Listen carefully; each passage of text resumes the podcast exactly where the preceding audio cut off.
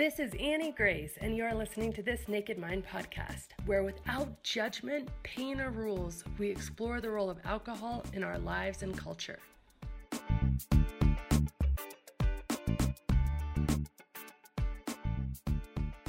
Episode is sponsored by The Alcohol Experiment, a free 30 day challenge designed to interrupt your patterns, give you control, restore your health, and put you back in touch with the version of you who doesn't need alcohol to cope, relax, or enjoy life. More than 220,000 people have already tried the alcohol experiment for themselves and have seen improved sleep, increased happiness, reduced anxiety, and so much more. Join thousands in this inspiring, hopeful, and exciting program where you examine your beliefs and reconnect with the best version of you without ever feeling like you're missing out. Start today for free at alcoholexperiment.com.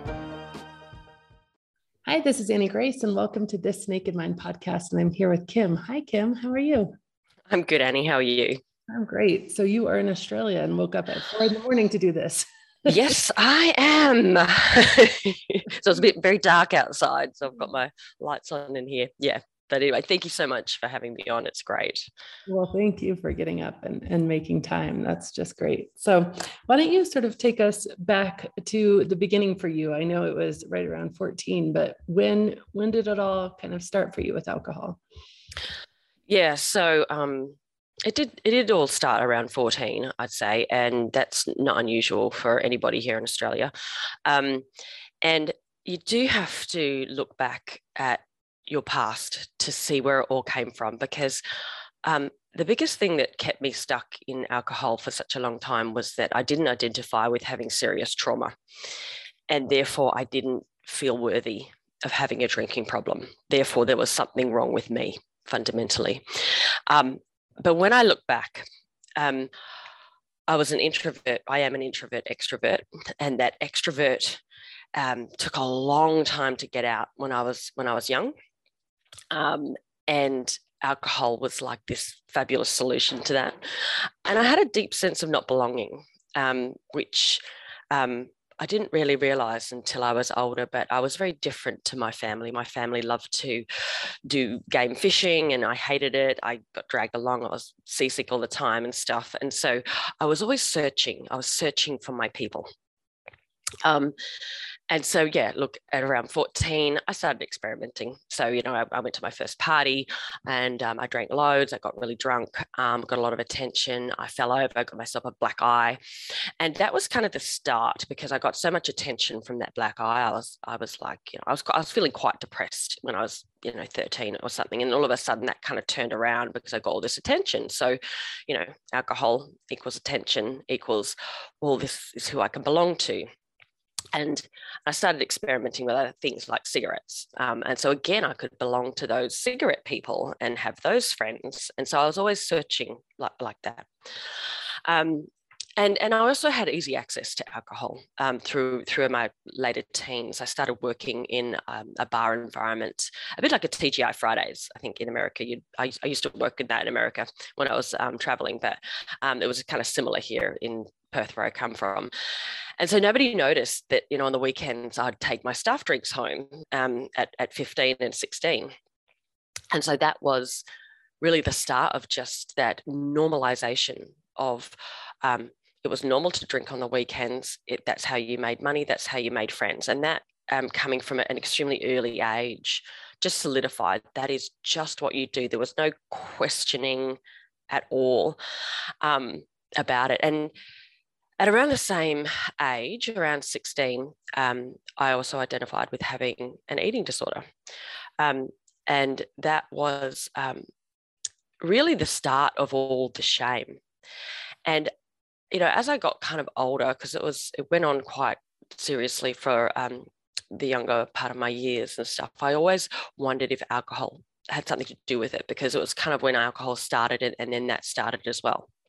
Um, because that was quite kind of chronic. Um, and that that was really all, all the, the kind of terrible shame things that, that came about, when I when I was younger. And but um, there was also this tremendous sense of hiding um, that anytime I was alone, that you had to I had to do something and get away with it, and it was a thrill. So, this feeling of being alone was always associated with I had to go and get a reward and something that was naughty, which was alcohol or cigarettes or something like that. And I noticed that when I got older, that I could never just be alone without doing something like having a drink. And and and that was that used to really annoy me that, that this kind of process would go on in my head. But look, I'll, I'll keep going, I guess, in my story. But um, when I hit 18, I um, I decided, or 18 or 19, I decided to go traveling. And I thought that would be the answer to all of my problems. Um, you know, I was, I was drinking quite a lot, and um, but I didn't identify really with having a drinking problem then. Um, but I did, you know, with the, uh, I was very ashamed of the um, eating disorder that I had, and but I thought, you know, if I travelled, it would all just go away. Um, but of course, you know, when I started traveling, I was with my best friend. We went around America to start with, which was just amazing. Um, it just was like this get out of jail free card. And we just went nuts. Like there was no control measures in place anymore. So we could do whatever we wanted. And so we did, and we just drank all the time um, because we weren't living with our parents anymore and we could do anything we wanted. Um, and so that accompanied with, you know, this eating disorder really led to I think I was in Seattle at the time. In fact, I was I was going through my old diary um, and I was having a look about when it, when it was um, because I was just interested and I haven't really looked back on that for many many years.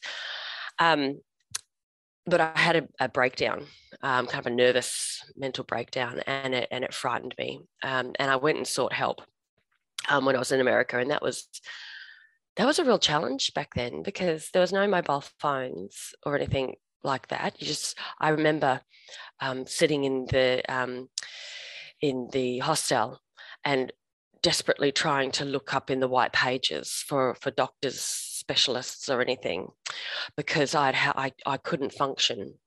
And um, I was going to read to you just a small excerpt because I, I, had a look at it. It was really um, really awful about how I felt when I was I was trying to get help and I I was lost in the city because I've been given directions. There was no, you know, you had to get a map in those days, the old the old days. Um, and just this part, it, it says I, I wrote, I feel amazingly bad, like a dead person inside. It scares me so greatly. I don't um, I don't understand what this what's going on in my brain. Everything's jumbled up and I can't get any of it in order. Um, and it just reminded me about how, just how frightened I was um, that I didn't, I just, I thought there was something fundamentally wrong with me and bad as a person. And, and really, until I found you, um, really at my early 40s, that's how I felt the entire time that this this shame of who I was because there was something fundamentally wrong with me. But you know, um, you know, I sought some help, but really, I, I still I didn't go home. I kept traveling, and the, one of the biggest things that just helped me was talking about it to my best friend and and and letting go of this this this shame and burden on me.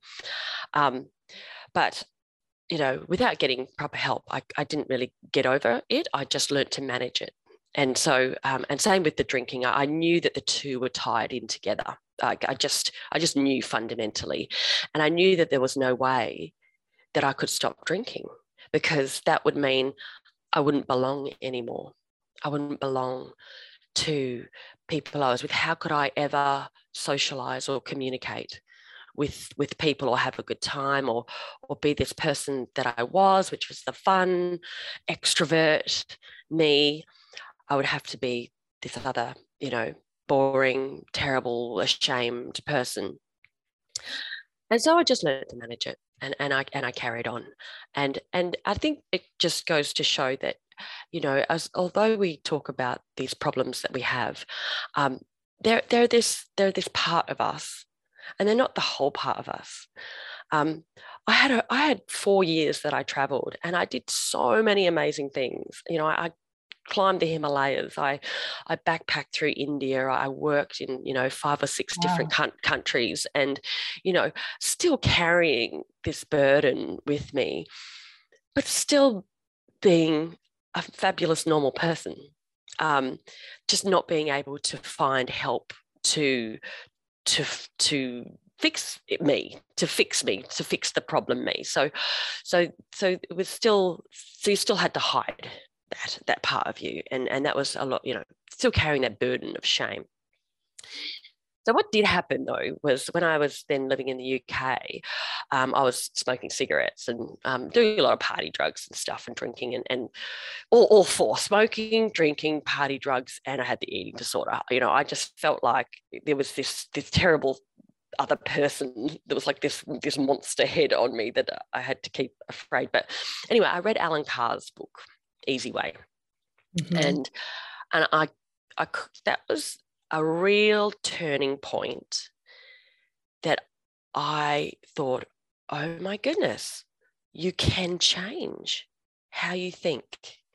And and that was like liberating for me because I stopped smoking and I couldn't believe it and then that gave me the um, you know the urge that oh maybe I could cure this you know disordered eating and and you know because I still didn't want to give up the drinking that there was no way I ever wanted to give that up I, and I thought then maybe that could become more manageable or, or really at the at that time still it was still everyone was I was drinking the same as everyone else just drinking probably quite a bit more um, or more frequently um, and so that really spurred me on to to go and get help.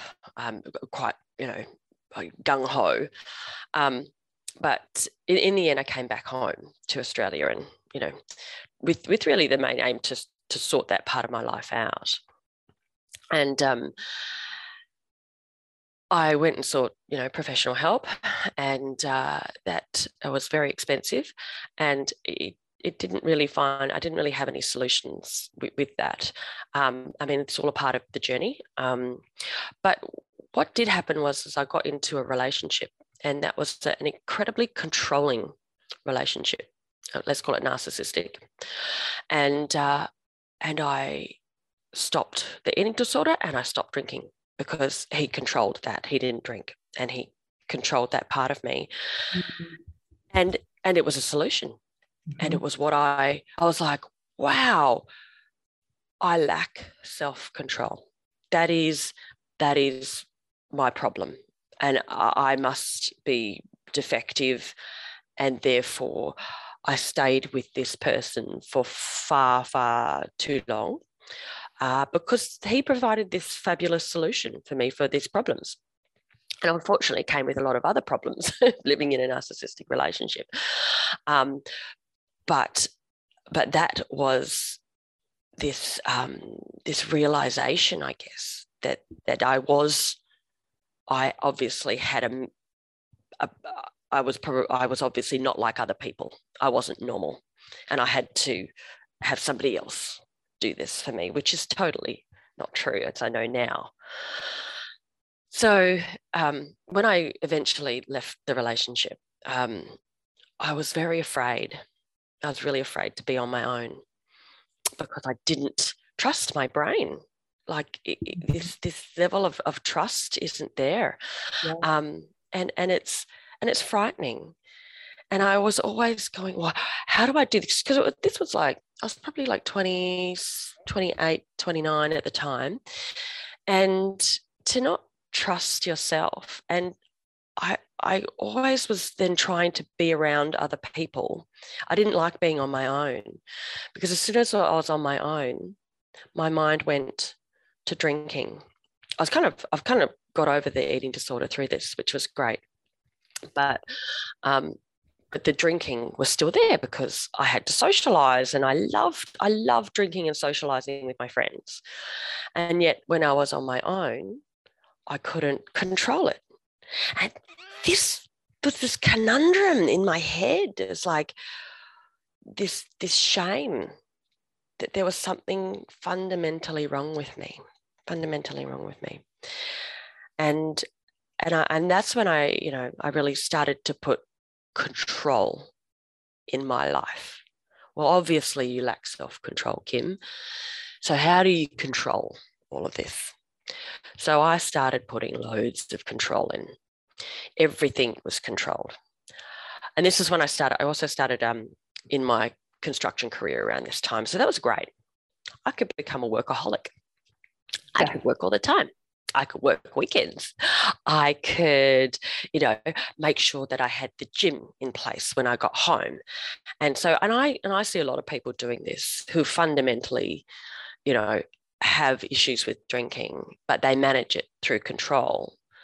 And then things like, you know, COVID comes along and the wheels fall off. You know, I mean, COVID's come along now, but you know, so back then, what happened was when I really realized, when I really accepted that I think I had a problem, was I had a serious cycling accident and I was hit by a car and I broke my back. I wasn't I wasn't drinking. I used to ride to and from work as another control measure because that took up lots of time and it was exercise. So I was at home in a big body brace from kind of my chest to my to my pelvis and uh, I lived on my own. I had a partner. Um, he was he would end up being my husband, but he didn't live with me at the time. And I had all this time on my hands at home and um, lying down.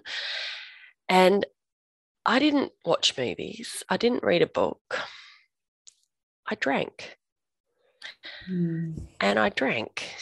And I sat there going, why, why am I drinking? Like, what is wrong with me? Now, I wasn't supposed to drive either, but in Australia, there's drive-through bottle shops everywhere. Like every every corner, there's a drive-through bottle shop. So I would get into my car in my body brace, drive quickly to the local bottle shop, go through the drive-through. They serve you in, in the car, grab the drinks, go home, and then go and lie down, you know, horizontal in my bed again, and um, and drink. And and then I, again, I, I frightened myself. I was so mm-hmm. frightened.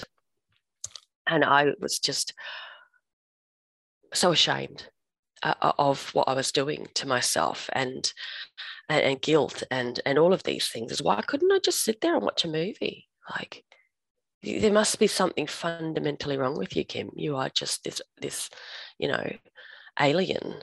Um, but anyway, I, I went and saw a doctor, and you know, the doctor said, oh, go to AA.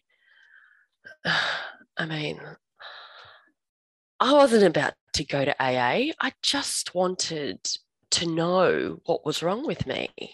Um, you know, the wheels had fallen off. The wheels had fallen off. And so all I could think was I had to get more control. So it was really about just managing how I drank around that time until I could get back to work. And then once I got back to work and back to exercise and all of that, I could put all the control measures back in place again. And that's really where it sat for a long, a long period of time. You know, I, I got promoted. I went out drinking with the boys. I, I prided myself so much on my tolerance level. It was so high. I could mm-hmm. drink all my construction blokes under the table. And that was a great sense of pride for me as well. So, you know, um, I, I loved catching up with the girls. And then on the weekends, you know, I would friend hop to, you know, or I'll go out and have a drink with them and I'll go and have a drink with them and then I'll catch up with them. So there's all this social network and very normalization. But when you when I really look back at that, I was still drinking an awful lot. You know, if I added it up over a week, um, you know, I was probably drinking 40 or 50 standard drinks a week when you when you think about how much you're drinking on the weekends and stuff. And having a hangover was just normal and joked about and you know that's that's the aussie way. You know that's our culture. That's that's you know in fact if you don't then you then you're out. Um so you know and that and that's the way i kind of could have stayed for a very long time. Um but always running in the background was you need more control. And also, how much better, how much better or more successful could you be, Kim, if you weren't drinking? So I knew, I, I knew I wasn't doing a lot of things that I wanted to do. I wanted to study. I wanted to, um, you know, have other interests. but drinking was my interest. That's that's all there was room for. There's no room for anything else when you're, you know, got a hangover a couple of days a week and stuff, you know, and then yeah. you're recovering through the week and then just going to the gym to carry on. So what what happened then was, um, you know, I'd met my soon-to-be husband, and and he got a job over in um, a place called the Australian Capital Territory at Canberra, um, and so we moved over there, and I thought that was fabulous. But that's when the wheels fell off, started to fall off. So I didn't know anyone over there, and and um, you know, I so I didn't have any of my drinking buddies. Um, and I had uh, a very, uh, very stressful job. I was working on a lot of hospital projects, building hospitals, and uh, and then I got promoted into a senior uh, management position, a senior project manager. And my husband also worked away a lot, so he worked with elite athletes, and he was over at you know Olympics and and all of this all around the world. So I had all of this time alone, stress alone, that equals perfect storm equals drinking and and i just couldn't i wasn't i was starting not to cope and i was i was drinking to cope to cope with the stress to cope with um, to cope with the loneliness and um, to cope with the boredom. And there was no one to normalize this stuff now. So this this was when i really started to identify with how what's wrong with me? How can i how can i fix this? Mm-hmm. um, and uh, you know then i got pregnant so and and they were long fought for pregnancies mm. um, and you know um, I, I was, you know, up and down drinking because I was trying to, you know, get pregnant. So I'd lower the drinking, and then, you know, I didn't get pregnant, so the drinking would go out of go out of control, or you, you know, have a miscarriage, so your drinking would go out of control again. Um, yeah. But when I got pregnant, um, sorry, it was, it was like the best thing that ever happened to me. Not only because I was having a baby, but mm. because I stopped drinking. And and it was like the best jail I'd ever been in. Um, it was the best control measure. And and I was so happy. I, and I did all these things. I was like, oh, I'm not drinking now. I can do all these things I wanted to do. So I started to learn guitar and I started to take like, you know, language lessons and, and all of this thing. And and throughout both the pregnancies, I I kept saying to myself, okay, well, this is it. You've you've gone nine months, you know, like you, you you've had all this time off drinking. Why start again? Um, and there were these. I remember specific times too, with with certain emotions that would come up, like really heightened emotions, and I would say to myself, "Wow, this is you'd be drinking right now if you weren't pregnant. How how are you going to cope with that when you're not drinking?" But I was very confident that, you know, um, that I wouldn't drink. But of course, as soon as the baby came out, I started drinking again. And and mm-hmm. I and, and more shame added on to the previous shame added on to you know the anxiety. I mean postnatal anxiety is just insane. I mean i was a very anxious person anyway. I, I would identify with definitely having anxiety issues. Um, so now starts the breastfeeding conundrum of trying to drink and express at the right time and not let the baby drink the milk, but when he, it was all focused around when I could have a drink and how I could get the milk out to express for the baby so that I could drink enough. And that deteriorated extremely quickly.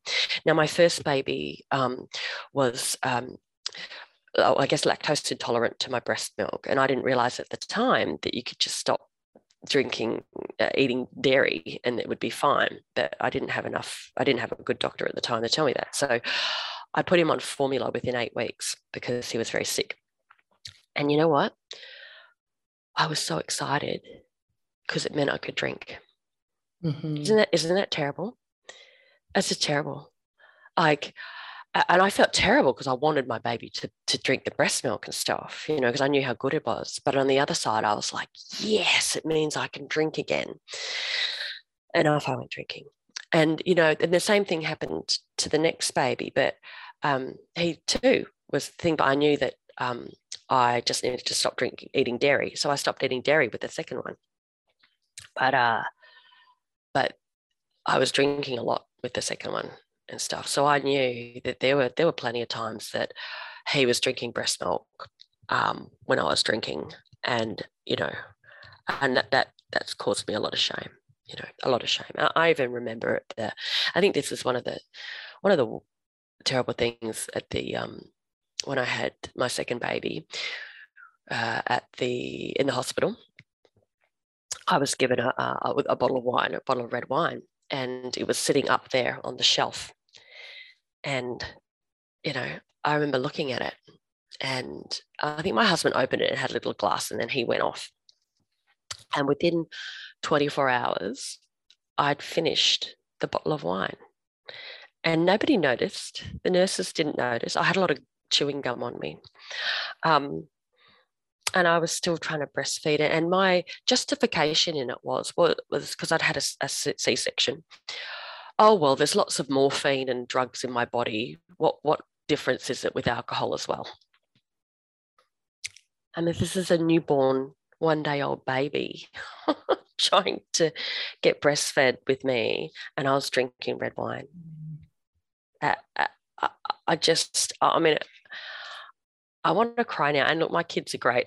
they, they, haven't, you know, they haven't got fetal alcohol syndrome or anything like that. But this is the power.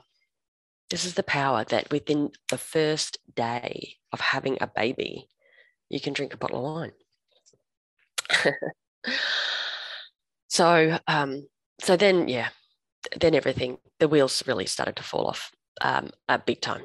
And I had to have um, like my own rock bottoms to start to get help.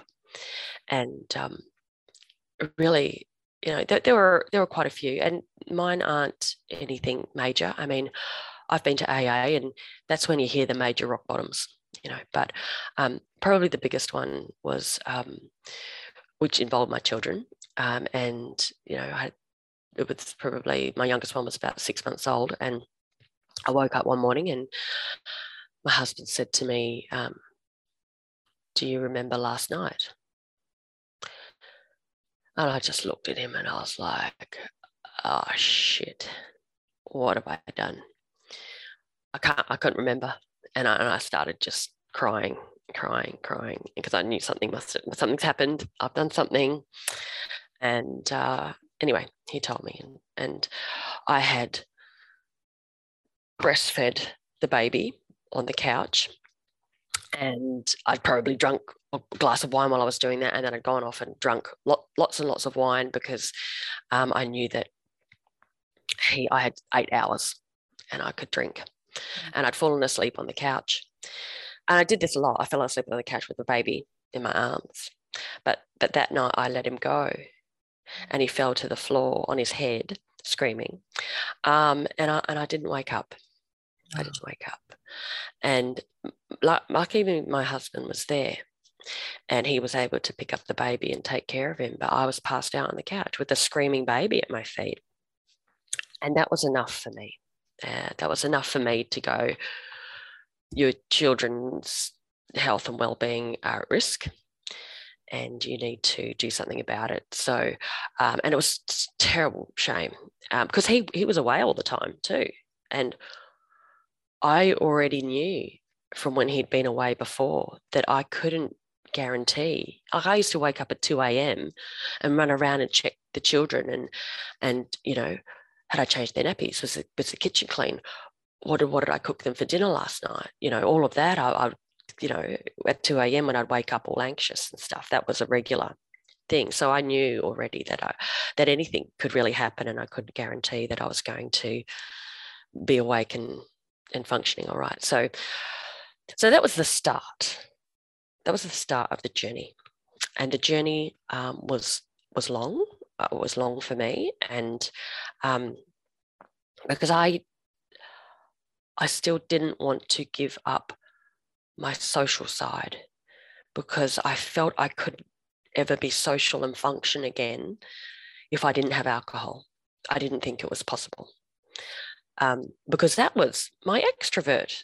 The alcohol allowed that that half of me to come out and do all these things that I love doing. Yeah. Um, I'm rattling on. Is that okay?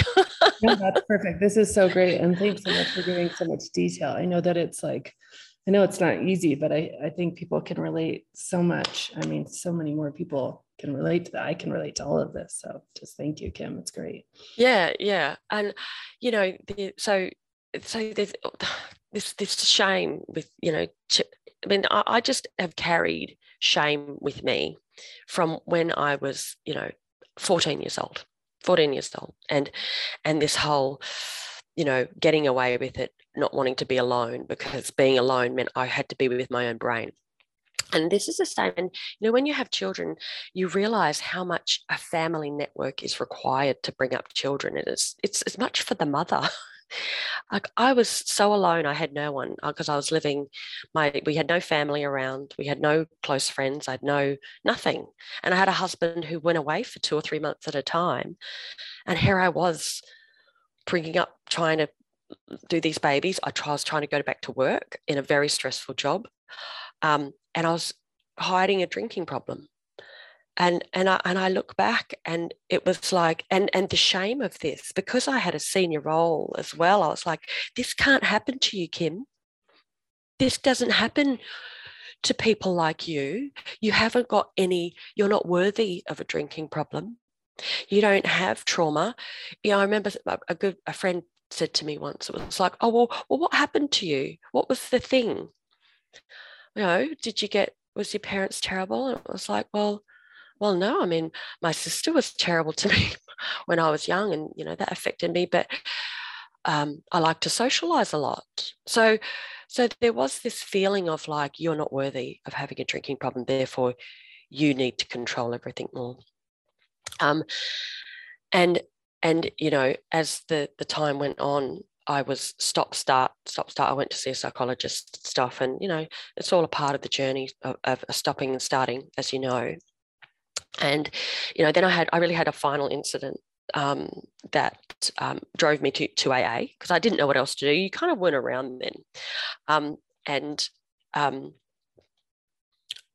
i when i walked through those doors of aa and aa is a, a fabulous service for people who need it but um, i have never felt more alone and more ashamed of where I got myself to that I walked through these doors and I cried and cried and cried that this was me now. I was now in this bucket of of you are a different person to everybody else in the world. There is something wrong with you, Kim, and you must now live this life of secrecy and um, shame because you are you can't handle alcohol and you now must live with this secret that you must never drink again and um, and you have to have and you have a I felt more shame. I felt more shame there. And I'm not saying anything bad about AA. This is just how I felt. And I always thought, and I and I did some of the program. I would do any. I just want to do anything. I'd do anything just to stop drinking right then because um, it had me you know i had i had had a terrible incident drinking and driving um, and terrible alcohol poisoning. I'd given myself alcohol poisoning and i'd i'd done all this I'd shopped at ikea and couldn't remember and how all this crazy stuff had happened. And and i was done. This wasn't me. This was, wasn't the person i wanted to be for the rest of my life. And i knew that my time would be up pretty short if i didn't stop drinking. And so i had realize, well, well, this is it. Okay, this is it. I'm going to just have to live with feeling like shit for the rest of my life and never being able to be social ever again and living with this great shame that there's something wrong with you. and that's how I lived. And but I think one of the good things, the best thing that ever happened was um, they said start start listening to podcasts, and so I was like, great. And so I, I didn't like the AA podcasts. Like I found them just I don't know, they're too churchy for me. Um, and and then I found this one called This Naked Mind, and I'm gonna cry, Annie, because.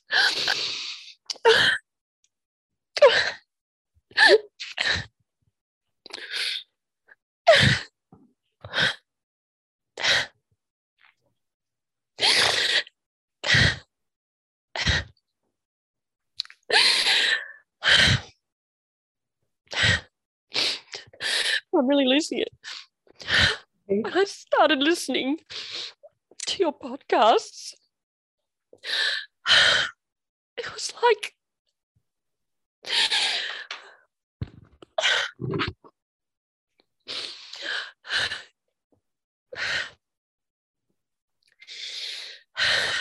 I realized I was normal. There's nothing wrong with me. God, I...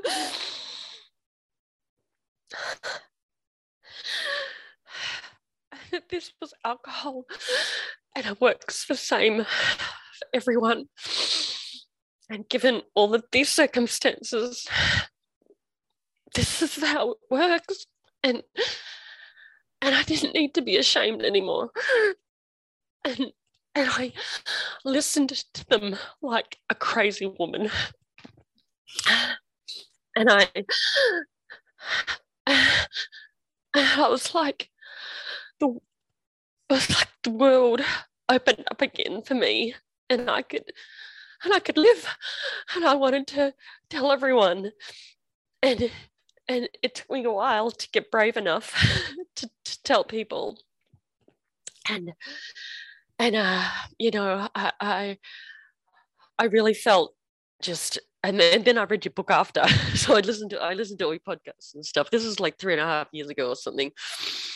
And um I used to have them all banked up and I used to travel a lot for, for work and uh, I was on the road. I was just on the road a lot, and so I would bank them all up, and I couldn't wait. I couldn't wait to get in the car and listen to the next episode and stuff. And then everyone just plopped all this new information, and and and for me, all this all the science was all this stuff that was missing, and it was this this link in my in my brain too that for all these reasons, and this this it's like I got this this other side of me back my I could become whole again. And all of these things that I thought I would have to let go of you know the I love to dress up and, and go out and you know I, I I do fancy dress things like I dress up like Elvis and all of that. And all these things I I thought oh well you'll have to let go of this person you know that you used to be and and become this very boring person. It was like you gave that you gave that back to me. And mm. uh and it, it was uh, it was like you gave me the key to the door to life again. And i found myself again and i found this better version of myself. And and i think that's why you know i ended up studying all the stuff that i've studied with you and, and things like that that i have to shout to the world. And i and i am. I'm this i'm this better version of me and this i'm still this extrovert and i'm still this amazingly social person and uh, i had to slowly find it but I found all these answers with you of like, well, you have to feel again, Kim, and you, and you have to have those emotions. And it was like, oh, oh, these pennies were just dropping, and it was just, it was just magic. It, it was just brilliant. Um, and and yeah and and and so you know even since then you know life's this this wonderful journey of of living and and feeling now and not being frightened of it. And and you you taught me that it, that's life but you become stronger and you become um you become resilient so that when the bad things come you're like oh well that's okay you know that's life and i'm living it i'm actually living it real now without being fr- frightened of it. I'm not afraid of my mind. You know, there was there was two whys for me. You know, when you say, you would say, what, what, what's your why? Why are you doing this? You know, my biggest why was my kids. You know, I wanted to be around. I knew if I was drinking, I was drinking like over a hundred standard drinks a week back in when I was towards the end. You know, there was a lot of wine going on. Um, but the other one was I wanted to be happy being alone in my house. I, I, wanted to feel comfortable and not frightened. I was always frightened. Every time my husband would go to the airport, I used to cry, not because I'd miss him, because because of my mind. It was like it, it had another you know that's the dopamine you know the, the dopamine was so strong. It was it was like how long can i fight this? It was like the fight started in my head. And i wanted i wanted that. I wanted and now i have it. Mm. i have it. I, I can i can be here and i can read a book and i can enjoy my own company. Ah oh, it's like it's like heaven. It's like heaven. And that annie it's kind of my story. like, yeah. Um, and now I'm and now I'm helping other people because I'm strong now. And and and really you have a big part of, of that in my life. And I can't thank you enough for for doing what you've what you do and, and what you've done and helping people like me find myself again. Mm. Oh, wow, Kim, what a great story. It's so beautiful. Um, and thanks for being so vulnerable. I think, like I said, I, I just think it is so that's what connects us. That's that's how yeah. our stories really um, are powerful for each other is in our vulnerability. But can you um, switch gears and, and tell us a little bit about what you've been doing now? Oh, yeah. so, um, you know, this this last year, um, I become a This Naked Mind certified coach. Um, I always knew when I was listening to your podcast, it was like this is what I need to do. so I, I, um, I let I've let go of my construction career and um, uh, and I've become the, the, coach and a yoga instructor, a breathwork instructor, because um, all of those things have been really important with becoming present in my body and with my feelings and emotions. Um, and I have um, now a few businesses. So um, I've got Reconstruct Drinking, um, where I um, coach men and women, um, either from the from in the construction industry or really anywhere. I have a lot of women in things like narcissistic relationships or people with eating problems and things like that. And I find that in- incredibly rewarding. Um, and I run I run a social group here in Perth called Sober Party People, and I've even got a T-shirt on there. I've created some T-shirts, and I think that's really you know a real passion for me because I didn't think I could ever have fun again um, if I wasn't drinking, um, and it's really I want to give that message to people. Look, you can, and you can do it so much better, and you don't have to drink to have fun and to socialize. And so I've, I've got a, a, a Facebook page group and it really is supporting people to, to, to just let people know that you can and we go out and we do social things and, and stuff like that as well.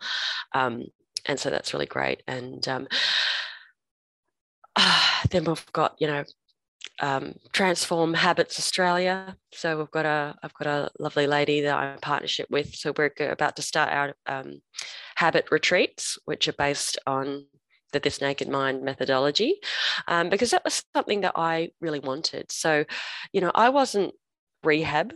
Um, I was nowhere near going to rehab or anything like that. Um, but I, when I had the children, I, I felt like I wanted to get away if only I could just get away for a week and and learn about you know um, not in a, in a safe environment and learn about you know alcohol or, or something like that. So uh, we're creating this safe space um, to let you know mothers and, and people get away from it all who aren't you know the rehab people but want to want to have that break that kickstart so so we're working on on that and transform habits australia yeah. So and it's been incredibly fulfilling to have this big career change um, i love it. Uh, i couldn't you know helping other people when you're we're strong is is really um, to me a duty. Um, and you know I, I i've helped a lot of friends along the way as well which has been really fulfilling. Um, yeah so so yeah that's that's what i'm doing. Looking after my two beautiful sons which is really great. And spending a lot more time with them. You know construction careers are um, very um, full on. So i also um, i do talks to the construction industry as well. So um, uh, really culture change for alcohol. Um, and that is, um, I think, something in the grassroots of you know the Aussie culture um, that we need to just start getting out there. And, and I'm getting out there, and I, I have like um, kind of these one hour interactive, fun kind of presentations that you know we we talk about alcohol and and really where it comes from in our culture, in our Aussie culture, and and why we feel like we have to have a drink, and and just starting to take that turn about well maybe we don't, and maybe we can think differently, and maybe we can work together with people that maybe don't want to drink. Um, or have a problem and and this is how it feels you know to to have a problem with drinking and then um, well, for drinking to have a problem with them. There's nothing wrong with the person. Um, and then how to be really inclusive and not be, you know, alcohol's the only drug that we um, have to ask, that people ask you why you're not taking that drug, you know, and, and it, it, we need to change that. We need to change that so that it doesn't, I always say, it doesn't matter what's in your drink. It, it doesn't matter what's in your glass we need to all belong. So it's a story. It's really a story of belonging uh, with the talk, the talks that I do to the construction industry. So, and, and I'm I'm really proud. I'm really proud of that. So, and hopefully that will help anyone that's feeling like they're you know need to get help or something like that that can really spur people on. I wish I wish there was something like that for me to tell me that there was nothing wrong with me earlier than finding you. So yeah, yeah, that's the Annie. That's great. So Kim, let me let me um, close with two questions. First of all, wh- what is the best place for people to find you? Like the best link? Should people be interested in like sober party people or any of the other things that you've talked about?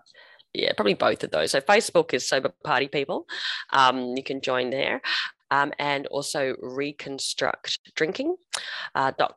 Um, that's the website, um, and you can just hit the link to um, get a you know free 60 minute um, discovery call with me to just to have a chat about where you're at. So yeah, sober party people or reconstruct drinking. Yeah. So great. So then let me ask you sort of the final question I ask, which is, you know, if you were to go back in time, especially to some of those really painful moments of um, of not waking up when your son was crying and and you were to tell Kim of that time what life is like now for her, what would you tell her?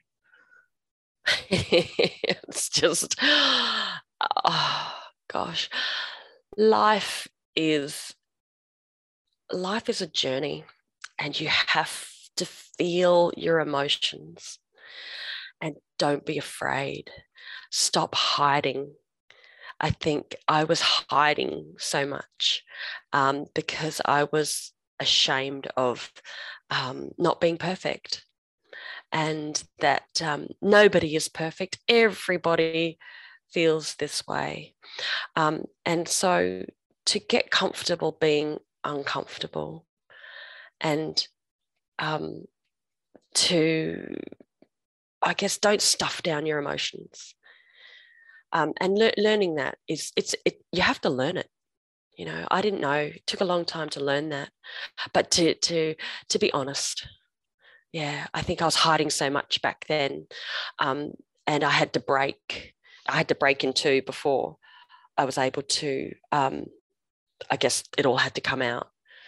But if you're brave enough and you're honest with people those people close to you you can get help before you have to break you know, into. Yeah. So do that. Life, life is just an emotional journey, and uh, and to become strong with your emotions, you have to ride through every single one of them. And now I'm getting better at and enjoying the ride. It's the roller coaster. yeah. That's so good. Thank you so much, Kim. Thank you so much for coming on and sharing your story and being so vulnerable. It was just really, really amazing and really powerful. And I really appreciate it. thanks, Annie. And, and thanks so much. This is like, for me, a, a, full circle has just a, a occurred from when I think back to that first podcast that I listened to you and how that changed my life. And here I am talking to you on the podcast. It's like, uh, how far I've come and how grateful I am that I've been on this journey and I've come out the other side. And and thank you, thank you so much. You um, you have really helped me change my life, no doubt. Yeah, I'm so glad. So thanks, Annie. Did you miss this Naked Mind Live? And do you maybe have a little bit of FOMO? But don't worry, I've got you covered. In fact, I had the entire event professionally recorded and it's available digitally.